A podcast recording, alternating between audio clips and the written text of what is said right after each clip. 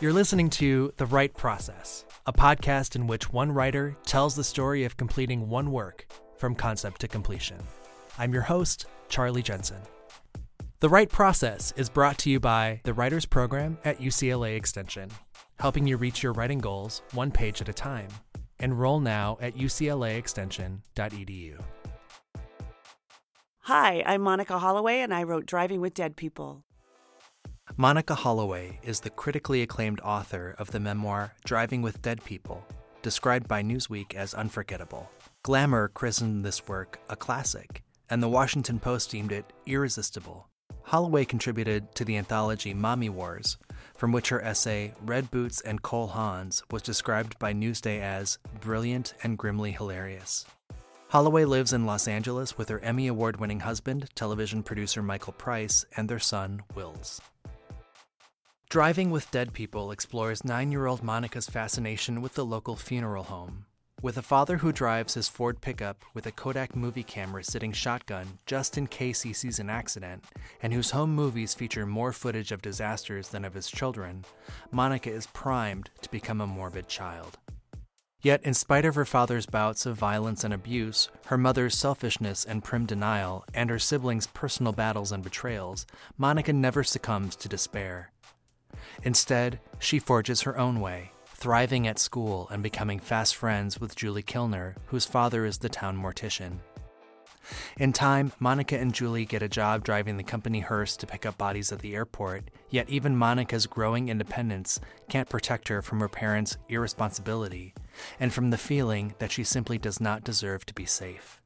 Little does she know, as she finally strikes out on her own, that her parents' biggest betrayal has yet to be revealed. This book was always inside me. I wondered my whole life why I was so obsessed with death. And I grew up with a best friend whose dad owned a mortuary. And it sort of was the beginnings of my being separate from who my family was and my family life. And so when I decided to start writing, I actually did a one woman show in New York um, called Spontaneous Vertigo because I was an actress before that. And actually, my MFA is in acting from UCSD. And people say, Oh, you have an MFA in writing. I'm like, It's in acting. I'm so sorry. no, it's it served me well because then when I didn't get work when we first got to New York, my roommate and I, she's a director, she said, Hey, let's write a one woman show. And I said, Oh, no, I'm I'm a I'm a reader, but I'm not a writer. And interestingly enough, I wasn't a reader as a young person, but I became a real reader. So she followed me around with a tape recorder and then typed out the stories that I told and said, "Hey, sit on this chair and do it." And it became this one woman show. I liked the writing better than the acting, which was really a bummer because I had spent so much money on my education for theater. And I love the theater. I still go. I just went last night to see Hello Dolly with Betty Buckley. Um, but I don't want to be up there anymore. I want to be uh, writing. When I realized I wanted to write a full length book, it was when I read Hope Edelman's Motherless Daughters. So that for me would have been back in, I mean, not when it came out I think in 86. But I was working at Unsolved Mysteries, that crazy television show. And they were so great to me. And I love, you know, I love ghosts and death. As I already said, I love death, which is sad, but um, I'm interested in it. And so I was perfect for Unsolved Mysteries. But they wanted me to find books because they knew that I was a big reader. They wanted to do documentaries. And I thought, oh my gosh, this this book by Hope Edelman would be amazing. So I got in touch with her and I found out that she taught at UCLA Extension. And this was 1998. And I thought, "Oh, I can meet Hope and I can see do I have any real talent in writing because the only thing I'd written was that one woman show." And literally she gave you know some exercises to prompt us. I was shaking like a leaf. And whenever i read out loud i would read like this because i was so nervous in, in her class. And i wrote literally the first chapter of driving with dead people in that very first class. And i wouldn't say that that's that was the final version of course but it was the only book i ever had in me to begin with. It was always going to be the first book I never pictured myself really getting published. I didn't have that kind of self confidence. And that's what I tell my students now. Um, you know, don't worry about that. Just do the writing. You know, it took me writing a lot of the book to want to get it out in the world. I mean, I always wanted it out in the world, but I wasn't sure what version would it be a one woman show or would I ever get an agent or but I will say that those early pages felt very gratifying to me and also sort of came out of me in, in an organic way. And I thought to myself, you know, I might be a writer. It was really exciting and nerve wracking. One thing that I always say to anybody that asks me about writing, and uh, you know, I didn't publish until I was 42. That was the first time I published anything, which was in an anthology called The Mommy Wars. And uh, Leslie Morgan Steiner from the Washington Post was doing it, and I was lucky enough to get in it. And that was the first uh, piece that I ever published. And the summer after that came out, I found out that Jo Ann Beard, who wrote Boys of My Youth, one of my favorite books ever, was teaching at Sarah Lawrence for one week. And I thought to myself, you know, one thing that Barbara Abercrombie, who teaches at UCLA and who is an, an amazing teacher, but great friend of mine now, and is my mentor, she said, find the people who inspire you and the authors that you love and go to them. If, you, if they're doing something in New York and you can afford to fly there, go there, or just go listen to them speak. And so Jo Ann Beard was doing the six day workshop at Sarah Lawrence, and I went. And I again was very nervous. And there was an open mic. And Jo Ann was saying to everybody, you know, you paid the money. Some of you flew out here from far away. You know, it was in uh, New, upstate New York, not upstate, but, you know. And I didn't want to get in on the open mic. I was too frightened. And then I sat there one night and I thought to myself, you know what? Why did I come here and spend all this time writing and meet Jo Ann and not have the courage to get up and and say what I want to say and read my work. So I got up in front of everybody as other students had done all through the week. And uh, I remember Billy Collins was in the audience because he was teaching that week, or maybe he was just a, a speaker that week. But I was like, Billy Collins, the poet laureate, is here. And uh, I read my first chapter of Driving with Dead People. And I was sort of amazed because there was this sort of hush over the auditorium, and I was very nervous, thinking that I was just, you know, bombing. and when I went back to my seat, uh, this woman sort of tapped me on the shoulder and she said, You know, I'm an agent. I'm, you know, I'm an agent in, in New York, and I think you've got something to take out. And I said, Well, I only have three chapters written. She said, uh, That's okay. I think that you should take it out. I think she said, "Do you know how the whole book goes?" And I said, "Well, it's my life." So I do know how it goes. And she said, Well, listen, you should, you can either talk to me or, you know, talk to Jo Ann and figure out sort of, do you want to meet with me? Are there other people you want to meet with? And you should stay after the workshop and come into New York.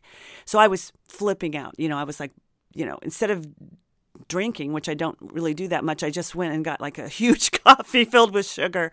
And I was just like, what is happening? It felt like something was happening. And in, indeed it was because I called Hope Edelman and I said, Hope, I got this offer to come in and meet an agent. And Hope said, listen, meet my agent. And it was so generous of her. And she is a generous teacher and an amazing editor. I really admire her for every all of her writing. So I met her agent and I sent her the, the two chapters. I didn't even send her the third one because I was like, boy, I don't know if that's ready. And she called and said, come in, come into the city. So I went in and we spoke about the book and I pitched the whole story to her, saying to her, you know, I've never written a book before, a whole book. Actually, a one woman show is all I'd written. And she said, look, come back in November and we'll, we're going to pitch this to a couple of places. And I said, okay. So I bought an outfit from Anthropologie, which is what I could afford, and I was like, it had all these buttons on it, and I wore my my grandmother's bracelet, and I thought, you know what, I'll just do the best I could, and I so sh- we were going to Simon and Schuster, and I was like. Checking into Simon and Schuster was enough for me. It was like a little card that said, you know, Monica Holloway and 16th floor Simon and Schuster. And I'm like if nothing else comes out of this look at me. This is amazing. And when I went up to the 16th floor and the doors, the elevators opened, there were these three women standing there. And one was Jen Bergstrom, which is the head of publishing for Gallery Books, my now dear friend and editor, Trish Boczkowski, and her assistant, Kara. And I couldn't believe they met me at the elevator and they were like, oh my gosh, we can't wait to hear your story. So I got really fired up and I thought, you know what? I'm just going to tell the story as I know it. And that's when being an actress really comes in handy because it wasn't exactly at all like my one woman show, but in a way, I was performing and also engaging with these women. So I did the whole pitch and uh, with Hope, Hope Edelman's agent sitting there. And they said, What's the title? And I didn't have a title. I was like, Oh, right. So I was getting ready to say Dead Girl, which nobody would have wanted. And I looked at the at Elizabeth Kaplan, who's the agent, and she said, uh, Driving with Dead People. And I thought, well, what a terrible name. and they loved it, and I love it now. And I love her for giving me that title because I never would have come to that title. And uh, they said, oh, well, listen, I think, you know, we'll take it. And um, we have to talk to the two Franks. And the two Franks were in the um, accounting department, and they had to decide sort of how much money I would get. And I was like, "Look, I'll pay you to let me have a book at Simon and Schuster." And I remember we spilled out onto Sixth Avenue, and I was just I felt like the world had shifted and everything was brighter and greener and it was crazy. And I also thought, I have to write a really good book and I don't know how to write a book at all. So I got home. Well, first of all, I called my husband. My husband's um, a writer on The Simpsons and he was beside himself because I think, I really think that my husband wanted me to continue acting. And then when I started doing the classes at UCLA and writing, he wanted me to do that, but he wanted me to get going. and I think he was really relieved and proud of me. And he was screaming over the phone how excited he was like not screaming but you know very excited and i said but michael i have to write a book for them and i don't even know how to write a book and he said you do because you tell stories you tell the story and if you need help, we'll get an editor. I didn't need an editor because my editor at Simon & Schuster, Trish Boczkowski, was an amazing person to me. She was so kind. She just wanted my stories, which was really what I had to give. And I didn't really have structure down. I learned it through her and with her, and she was so patient. And I remember, I so I started writing, and my son at the time, my son is amazing. He has high functioning autism, and he was having trouble in school uh, in terms of just my not being there, and he had a shadow and everything. But I would go and sit outside his school where he could see me through the window, and that's where I wrote Driving with Dead People in my Jeep. and it became such a comfortable thing because I'd go to Starbucks and I'd get a coffee. Well, I would get everything I needed until 3:30 except for our bathroom, and I would just write and it was very um, easy for me because I wasn't in an office. It was very um, private. I didn't really have a cell phone yet. I just had a pager, so nobody could really get a hold of me. And I found this world in my Jeep of long ago. And it was so important to me that the reader go through exactly what I went through at the time and the timing that I went through it so that the reader starts with me when I'm, you know, around eight. I guess I'm exactly eight. And then as my stories unfold, the reader finds out, as I did, the surprises that come along the way with growing up, in my case, in an abusive home and not really realizing that you grew up in an abusive home. And when you realize it, when you go to somebody else's house and you're like, boy, her dad was really weird. He was home all night and he wanted to play games with us. And I said to my mom, her dad is strange. He never left. He was home the whole weekend I was there. And she said, You know, that's how it's supposed to be. And I remember looking out the window at the, we were in the Midwest and I remember thinking, you know, looking at the cornfield going by, thinking, you know, wow, I think I might be the weird one. And my editor just let that story come out as it was. But I will say, I use you know, not knowing anything about how to write a book straight up. I'm sure everybody that's gotten there in my MFAs wants to kick me in the butt, but I just so I just have to say I have to believe that the acting held me because of all the plays I knew and the way I analyzed them, and I'm going to give myself that anyway. But um, and then all my classes, of course, here at UCLA, and also just I think life informs us also. So I would send my editor chapter one, and then I'd start a whole new file for chapter two, and then I'd have chapter three, and then four, and then one day she said to me, Monica, what might be really helpful is if you put chapters 1 through 21 in one file. and I was like, well, of course, because it's a book. So I think in some ways, this first book was, I couldn't think of it like a entire book. I had to do it like a chapter at a time. And she really allowed me to do that, which was really helpful to me. And then when it came to my having the, you know, 21 chapters. Uh, I actually had 28 chapters to begin with. My husband helped me and had a wonderful idea. He's a theater director also, so he can see the big picture. And he had me take index cards and put all my scenes on index cards. And now I know a lot of people do that, but I didn't know it at the time. And we sat at the dining room table with all of these cards, and they were, you know, in sections. And we put the book together in a whole, it wasn't a whole new way, but some scenes were stronger up front, and other scenes were stronger in retrospect. And then I also realized that I really wanted an epilogue too, so that I could end the book when I was 28, but also say, you know what? I'm down here now, and it's okay. Lucky for me, I had a deadline, and I think that it's not true probably well it's not true for everybody but for me having a deadline is the greatest gift and i had one year so they said, How long do you need to write the book? And I was like, ah, Three months, because I'd never written a book. I'd just written a one woman show. And they were like, mm, I think we'll give you a year. And let me tell you, a year is not a long time. But it was good for me to just have a year because I was completely consumed by it. And I had all this time while, while my son was in school. It was just like a magical year of reliving all of these stories and remembering too all these things in my life that were like n- not just not poignant i hate that word really but just some of the really tiny scenes of myself with my grandmother, for instance, in her trailer. She had like a double wide trailer. I always say double wide, and really it wasn't. It was just a trailer. but I somehow, uh, anyway, that's my exaggerating right there. But it was an aluminum trailer. And the two of us would play pickup sticks and tiddlywinks, if anybody remembers that. And those were sometimes the moments when I would be sad and not understand why. And it was because she was giving me so much love. I was having so much fun.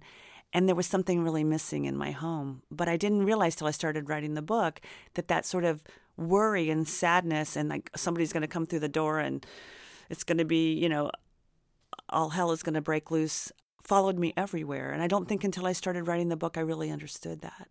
We started revising, we did it chapter by chapter, which I think was a really good idea that my editor had because I think she was keeping it pretty straightforward and simple for me so that I wouldn't be looking at the whole book all at once. So the early revisions were not the get out the index cards and figure out the structural shape, which is really important. But the original revisions, as I recall, and I really appreciate this editor for, and she's amazing for this. She would not rewrite lines for me. She would ask questions instead. So she would take the chapters, and there would be these really smart questions. And I would rethink completely what I was saying. And sometimes I would say, Nope, that really is what I'm saying. I think that I'd like to leave that. And she would say, Okay, well, then if that's that makes sense to you, it'll make sense to the reader. Or she would ask me a question, I'd think, oh, you know what?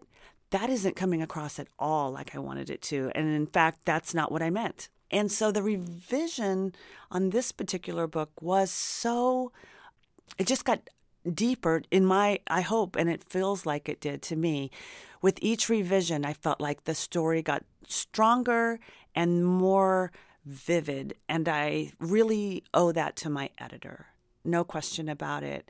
And the I mean, I think all writers probably have this, obviously, but when you're deep, deep writing into into something, uh, a project or a book, you think about it all the time. You dream about it. You think about it. You're in the shower. You're like, oh my gosh, I got to write that down. And so, one of the things about revision that was interesting was that there were so many things that came to me while I was eating a taco or something, and I'd say, oh my gosh. I forgot about this one story where I was walking across you know, the field and I saw my cousin and whatever happened. It just it it happened because it was in one year for me. It, it really had to go quickly, and it did. And I was really lucky in many ways that it settled into what it did, because I have other books that I would I would probably rewrite not the whole book, but there are things that I would rewrite. But I have to say that in this being the first book, it's kind of unusual, I guess. But I think it's because it kind of fell out of me and was dying to get out into the world, either as a theater piece or as a book, that I really wouldn't change this book.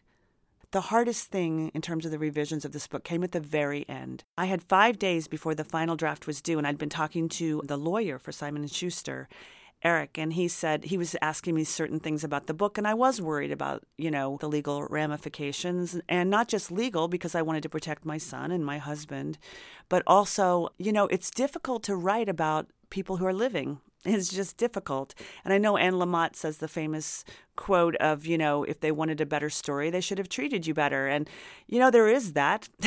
and, but you don't want to hurt people, but you do. And you kind of have to say to yourself, am I going to go forward and publish what I believe to be the absolute truth, or am I not going to do that? And so when the lawyer came in with five days before the draft was due, so we're not in galleys yet, he said something that absolutely stunned me because I had asked all through the process about this do I have to change the names in the book? And my editor said, I don't think so. I'll ask, but I don't think it's going to happen. And so she kept saying, and she really believed it, or she wouldn't have said it. You know, um, I don't. I think we're good with the names and the places and all that and the timeline. And I said, great. And here, with five days to go, all of a sudden, Eric, the lawyer, was saying to me, "You have to change every name, every city, everything." And for a writer, I said to Eric, you know, it's not like so so there's this undertaker named Raleigh Cox, and that's his real name because he don't he doesn't mind my saying that. And I said, how? I mean, he's like an undertaker with a square head and this great mustache, and his name is Raleigh, Raleigh Cox. I have to sit and think, what kind of name would be better than what name he already has? I did call him Max, but it's not Raleigh, you know? But I did think, you know, the family sort of that I grew up with of morticians, their last name is actually Moster. Moster and Sons, which I loved because when I was little, I'm like monsters and monsters and sons. And I was like, how can I change their name? And they were saying, use our name. We don't care, you know. And I had talked to them and they weren't worried at all about it, but I still had to change their name. So I was thinking monster. Mon-. So I came up with Kilner. So, like, they're the Kilner mortuary. I didn't sleep for five days, which is fine, except that I could have done that in the process and probably, well, I say that and looking back, it wouldn't have helped me to do it in the process. I had to write them as they were, but it really threw everybody in my hometown, particularly who knew all all of us and knew the people in the book, who's who, and which brother was that? I mean, meaning my uncles, or you know, and and when you change somebody's name, you can't do just a search and replace because I had like four Toms there's like Jeff is everywhere. If you do a name that's like Chris or something that's in Christmas, that's in it just the whole thing was blown. And here I had so little time. And I really hate that about this book. I love my book. I would never do that again. And if I had been an experienced author who had been published before, I would have really fought that. It would have, and maybe the book would have not come out when it came out, or it would have come out as fiction. I don't know how I would have done it. I, I wouldn't have wanted it to come out as fiction. But it was really, really troubling. Of all the wonderful things that happened with this book, including how it was published and how lucky I was, the name changes devastate me. And even to this day, when I read from it and I'm in front of an audience, I want to tell them the real names and the real places. And it kind of breaks my heart. So here's the bombshell that kills me about the name changing is that the last thing I was told, and th- and this was somebody really high up in Simon and Schuster because I was fighting this like crazy, was that I needed to change the state, the state that it was in, and I couldn't believe it, and it makes sense to me that the people that know me and know that I grew up in Indiana will see that the book is set in Ohio and be really confused by that. And I had to take a map out. And this is again those five days at the end, and figure out sort of what's the distance between Indianapolis and Muncie, Indiana, which was what my real story was about, and Cincinnati and Columbus, or wherever it would be. To, and I fought them tooth and nail on this. And I remember this woman, I'm not going to tell you who it was because she's pretty famous, but she said, Well, what's the difference between Ohio and Indiana? And I was so offended. And I said, I haven't even been to Ohio. I there is a huge difference. Indiana is my home. And so I think without the name changes and and the state, for heaven's sake, it's no wonder people are like, is this truth or fiction? And that was a really hard thing to deal with on my book tour because I couldn't quit talking about it. And I also didn't want to quit talking about it. I felt that I, I needed to tell my readers who had come out to see me. There were Barnes and Nobles everywhere then. And, you know, I had a nice big tour and I was in all these different cities that I didn't grow up in Ohio. I grew up in Indiana and it was not my call to move it to Ohio. So that has been a real issue. Now, I will say that when I reread the book, I feel comfortable that my stories are my stories and that, you know, I don't know about Ohio, but to me, it, it's all intact. But it was very difficult because I grew up in a tiny farming community, and the town that I grew up in was outside a, a little a bigger town. And uh, I'm very bad with numbers, but I want to say in my little town, Maybe there were 53 people, and I might have that wrong, but there couldn't have been many more of us than that. There was a blinker light, and there was a post office with one postmaster, Dean Simpson, which is his real name. And uh, you had to go down and get your mail out of these little boxes that, you know, you twirled the dial on. That's how small it was. And there was a tavern. And uh, I had an uncle that got thrown through the window of that tavern, you know, every couple of months for I, God knows what he was doing with the pool cue. But so this is where I came from, and and we ran through cornfields, and then the main town was six or seven miles away, to straight to the west of us, and that's where I went to school. So I traveled on the bus, you know, to go to school there. Again, this town. Rushville, I'm going to say it, is a small town as well. And I don't know how many people are there now and I don't want to say the number, but it, it's very small and very sweet. And I will say that that community came together and just saved me. They just loved all their kids there and they were so I, I loved growing up there. I had a very difficult home life, but I had a wonderful time at school. And I had a wonderful time when I visited friends. And I also got involved. There was a barn there in a little town called Homer, which was less than 53 people. Poor Homer. I think, I don't know, is there 30 are there 30 people there? And there's a barn there, and they do theater there, or they did. And the, the barn's not there anymore. But and I started doing theater when I was in fifth grade there, and singing and dancing, and and I realized, you know, here I am in the middle of Indiana, in the middle of cornfields, that um, oh my gosh, there's music and there's Broadway and there's there's just a whole life in plays. And even though I was sort of isolated in this place, I was given this enormous gift. And I felt like I wanted to give that back when I was writing the book. And even though it's it's really I'm you know, I, I tell the truth about my family and I feel like I did definitely told my truth. Three chapters.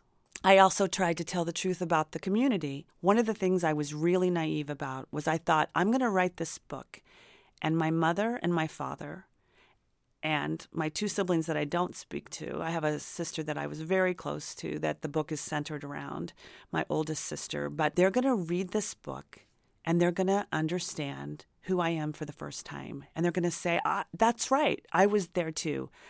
That happened. But when the book came out, that's not what happened. And now I understand why. They really have their own truth. And it doesn't matter that I have mine. And I mean, it matters to me, but I wasn't going to write this book and they were going to come out and celebrate it. That just wasn't going to happen. But that was weirdly what I hoped. Like somehow we would all end up back together somehow in this, not an apology, but because the book's not an apology, but I mean that they would offer up an apology or that they would say, yes, we were standing there. We did those things. Those things happened. And I was crushed when that did not happen. So, what did happen was that um, my father, I mean, at the end of the book, you find out that he has abused all of, well, I will speak for myself and my oldest sister because we've both spoken out about it. Um, and he was very abusive to my brother as well, humiliating and, and very physically abusive. I never heard anything from him. He backed up. And apparently, and I was waiting for him to come after me. And there was a part of me that was like, please do, please, because there are lots of witnesses to what happened in my life.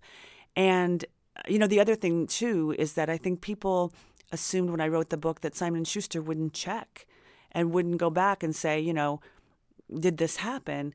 And uh, so one thing I did that I really now now you can do it just sitting at home but i had to go back to indiana and go to the library in this tiny town and go into the basement and look at microfiche and figure out like did I have these stories right? The stories of like a parade or the stories of the year. It opens with this little girl dying, and I wondered if I had the right year. And in my all my writing, and the book was almost finished again. I thought I was five or six when this happened, and when I got to Rushville, I was eight. So I had to call my editor and say, I'm moving the book up three years because I was eight. And it's funny because we both panicked, she and I. oh no. But it made so much more sense that I was eight and not five. I don't know why I got stuck in that in my head that she, it was five when this little girl was killed on her bicycle. And when I moved it to eight, the book clicked in. There was part of me that thought, you know what? It's time for me and my father to face each other. And if it's in court, that's fine too. I did not care. I was, I always fought him until I walked away from him. And I felt that he would come after me if he really did not understand what he had done to us. And the fact that he did not do that, and from what I understand in my, so basically what happened in my hometown, a friend of mine told me, was a bomb went off when this book came out. And I, I guess I should have known that it would do that, and it sounds ridiculous for me to say I didn't know that because I'd been gone for so long. And now I have to say, I am back together with all my old friends from high school and people that don't believe me just aren't in my life. And that's fine too. And it's okay if people don't believe me. But the thing that was really difficult for me was my sister, my middle sister, and my mother came after me. And that was really surprising saying that it wasn't that I'm not a reliable narrator and that it's not true at all. And that was shocking because they don't blame anybody now and I don't have any rage or anything like that anymore and it feels so good. You know, I'll tell you, I came out of the Ralphs, which is in Encino, and at the other end of the parking lot was a Barnes and Noble at the time. And what I saw in the window all the way across, and this was 2 weeks before my pub date, were two legs with knee socks all across the front of Barnes and Noble. And I thought, that's so weird. It looks like my book cover in a way. And I'm like, that's my book cover. And I was so shocked. I'm like, two weeks early. And I ran down to Barnes and Noble and they had like a stanchion with all my books there. And I thought, oh no, this isn't going to be small. This is not going to be small and everyone's going to hear about it and I better get ready. And the book did well and I'm really pleased. But my mother and my sister worked really hard to keep, like, they wrote to the Diane Rehm show, and I heard the letter. The letter was read to me by my publisher, and both of them wrote to say that it didn't happen. That basically my whole story didn't happen, even though my sister, who's in the book, was right there with me and was going to be with me on the radio show. And my first response was invite them on the show. Let's have every, what could be better than these women in one house and me saying one thing and them really having i really believe they have a different truth than i do and for different reasons and we deny things for different reasons but i feel really comfortable with my truth So at that same Barnes and Noble in Encino, I had my second reading. So afterward, there was a, a really long line of people waiting to have my book signed because I know everybody in Encino. I don't really know everybody in Encino, but that's where my that's where my gang is. So I had a lot of friends there, and they were out, you know, supporting me, and it was wonderful. And my sister walked up to me because she was always beside me when I was signing, and some people wanted her to sign their books too because she's such a big part of the book. And she handed me this note and she said, There's a woman who can't walk very well in the back, and she just wants to say hello. Can you come back? And these wonderful women at Barnes and Noble that were helping me get through the line and opening the books for me and giving me people's names so I could write it down said, Please don't leave the line. But I looked back and she was beautiful and very elderly. And I said, I just have to run back there for one second. And I went back and this sounds like I made this up because it's so beautiful and perfect for where I was and how sad I was that my family was never going to come back together. And I knew it by then. And I went back to this woman and she said, I am 94 years old and I was abused as a child. And she said, I never told anybody, but I was sexually abused by my father. And she said, I just want to tell you that if you hadn't written this, I would never have told a soul, not a soul. And I have told so many people that this happened to me. And she said, I feel like that now, at where I am at the end of my life, that I'm an authentic person. And I held her hand and I sat there and I said, I don't know if I did the right thing. And I was, my hands were all cold and clammy. And she said, You did the right thing. And I said, Everybody's furious. And she said, They ought to be. They ought to be furious with themselves. And if they're mad at you, so be it. And that gave me a lot of courage. And now, Monica Holloway reads from Driving with Dead People. It changed everything. A school picture printed on the front page of the Elk Grove Courier, the newspaper my father was reading. I was eight. Sitting across the breakfast table from Dad, I pointed. Who is she? She's dead. He kept reading. What happened? I asked. No answer. I leaned forward to get a closer look. She looked like me. Same short cropped hair with razor straight bangs, same heart shaped face, same wool plaid jumper. I looked at Dad, bloated, smudged glasses slid halfway down his nose. Why wasn't he telling me what happened? He loved talking gore, lived for it, documented it even. Dad drove his Ford pickup with his Kodak movie camera sitting shotgun just in case he saw an accident. If he was lucky enough to come upon something, he'd jump out and aim his camera at whatever was crumpled, bleeding, or burning. And every Thanksgiving, he lined up Mom and the four of us kids on the golden brown plaid studio couch, hauled out the Bell and Howell reel to reel, and rolled his masterpieces. Images jiggled past. Scenes from our tiny Ohio town of Galesburg. Christmas morning, four beautiful children in color coordinated Santa pajamas squinting Summertime. My older brother Jamie's first home run. A station wagon hideously wrapped around a telephone pole, blood dripping down the passenger door and plop, plop, plopping onto the road. My two older sisters and me in hats with wide ribbons hunting for Easter baskets. A dead cow smashed on the front of a Plymouth. Our childhood was preserved among the big fire at the Catholic Church, a Greyhound bus accident on Fort Henry Road, and a tornado twirling up Martha Whitmore's bean field and we all sat watching the movies and eating buttered popcorn made in the black and white speckled pan that was always greasy no matter how many times you scrubbed it. The disasters took up more reels than we did, and Dad narrated them like a pro. So why was Dad skimping on the details about this dead girl? Maybe it wasn't bloody enough for him. Well, I couldn't get that school picture out of my head. I needed to know what happened to that girl. If she was dead, something had killed her and I wanted a heads up just in case whatever it was might be lurking nearby. So that night I casually swiped the newspaper off the cluttered coffee table and headed down the hallway to find my brother Jamie. Nothing scared him. He was sitting on his bedroom floor putting together a plastic model of a 69 Shelby Cobra Mustang. Can you read this out loud? I held up the paper. Why can't you read it? he asked, looking up from his project. He had most of the chassis put together. I can read it, but I want you to. He stared at me. I held up a Milky Way left over from my Easter stash. I couldn't tell Jamie I didn't want to read the details of that girl's death by myself, especially with her staring out at me from the front page. I didn't want him thinking I was chicken. It has to be right now? he asked. Mom says I have to go to bed in a minute, I said. He twisted the lid back onto the blue and white tube of Testor's glue and wiped his hands on the filthy dish rag he kept in his supply shoebox. Let's go, he said. I followed him to the dark landing of our musty basement, where the four of us kids congregated for secret business. Here, I said, handing him the paper and the candy. I was glad Jamie wasn't too curious. He hardly ever asked questions about anything. We sat, crouched on the landing.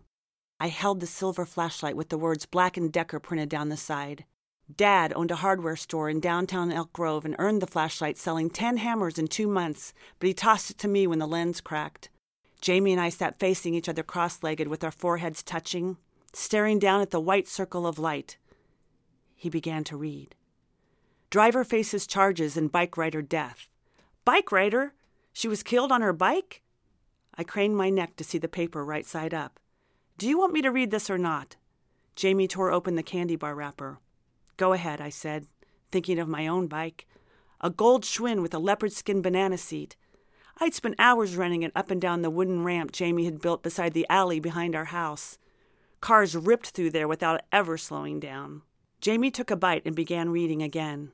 Mason County's fourth traffic fatality of the year occurred Tuesday afternoon with the death of Sarah Rebecca Keeler, eight year old daughter of Mr. and Mrs. Herbert Keeler. Eight years old? I was eight. I grabbed the paper to take another look. She was my age, but I didn't recognize her from school. I felt a pang of disappointment as I handed back the paper. Jamie continued. Sarah Keeler was a member of the Catholic Church and was a third grade pupil at St. Mary's School. That's why I didn't know her. She was Catholic. Catholics were considered the equivalent of snake handlers in our small Ohio town. I didn't know much about them except they made Methodists like my parents nervous. This made Sarah even more mysterious. Anyone who unnerved my parents was interesting to me. Sarah was en route on North Highway 26 when struck by a car driven by Noel Lindsay, 61. The report states death was apparently instantaneous due to a basal skull fracture and a broken neck. What's a basal skull fracture? I asked. I don't know. I guess her head broke open, Jamie said. He knew death. He'd buried dozens of small animals he'd found dead in the field behind our house, or cats and squirrels squashed by the cars speeding through town on Highway 44. Hold the flashlight still, Jamie said. I shook my head and steadied the light. Jamie went on. That night, I lay in my small wooden bed and relished the attention Sarah Keeler must have received. I fantasized that it had been me on that bike, and I'd been struck from behind. I hoisted my arms above my head on the pillow and pretended to be lying on the road. In my fantasy, my dad drove by and stopped, not because he recognized my bike. My dad had no idea what color my bike was. He stopped because it was potentially gory. He jumped out of the truck with his movie camera, but realized it was me lying there, bleeding and dying. Double jackpot, he thought. One less mouth to feed, and he'd get all the attention. People would feel so bad for him. Dad resisted the urge to film the scene, opting instead to bend over my limp body, pretending to be struck with grief. He was surprised when he could actually squeeze out tears. Everyone closed in around him, and that's when I canceled that fantasy. If Dad shoved me out of the limelight, even in my death scene, if he couldn't love me while I was lying on the asphalt, there was no hope. Maybe others would have been sad to see me dead in the street. I thought of Mom curled up in the nubby orange chair reading Rich Man, Poor Man. Surely she'd have been devastated. But Mom was a human cork. She floated to the top of any awful situation. My mom, who told me the earth was flat, always created her own reality. She would have been fine. I was beginning to wonder if dying was such a good idea. The Write Process is hosted and curated by me, Charlie Jensen, and recorded at the UCLA Extension Studios. This season was produced by Jamie Moss. Audio support was provided by Andrei Nikolaev. The Writers Program offers courses, certificates, and services that help writers achieve their writing goals one page at a time. For more information, visit writers.uclaextension.edu.